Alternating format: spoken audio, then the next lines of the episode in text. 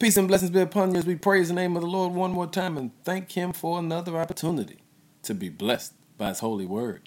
Our word for today is attention. Have you ever stopped to think about what you give the most attention to? Because for so many of us, the things we need God to rescue us from is those things that we give too much attention to. In Colossians 3, verse 10 says, Put on your new nature and be rewarded as you learn to know your Creator and become like Him.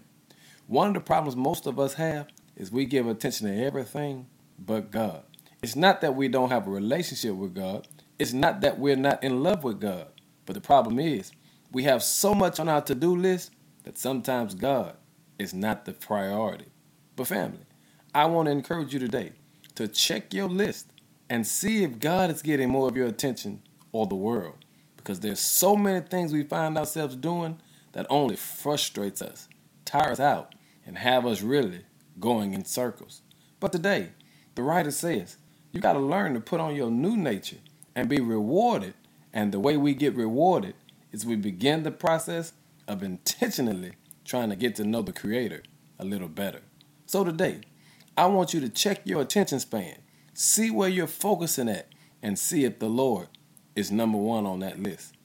Because if our attention is on anything but God, we're setting ourselves up for failure. But the good news is, you can put on your new nature today because God has given us another opportunity.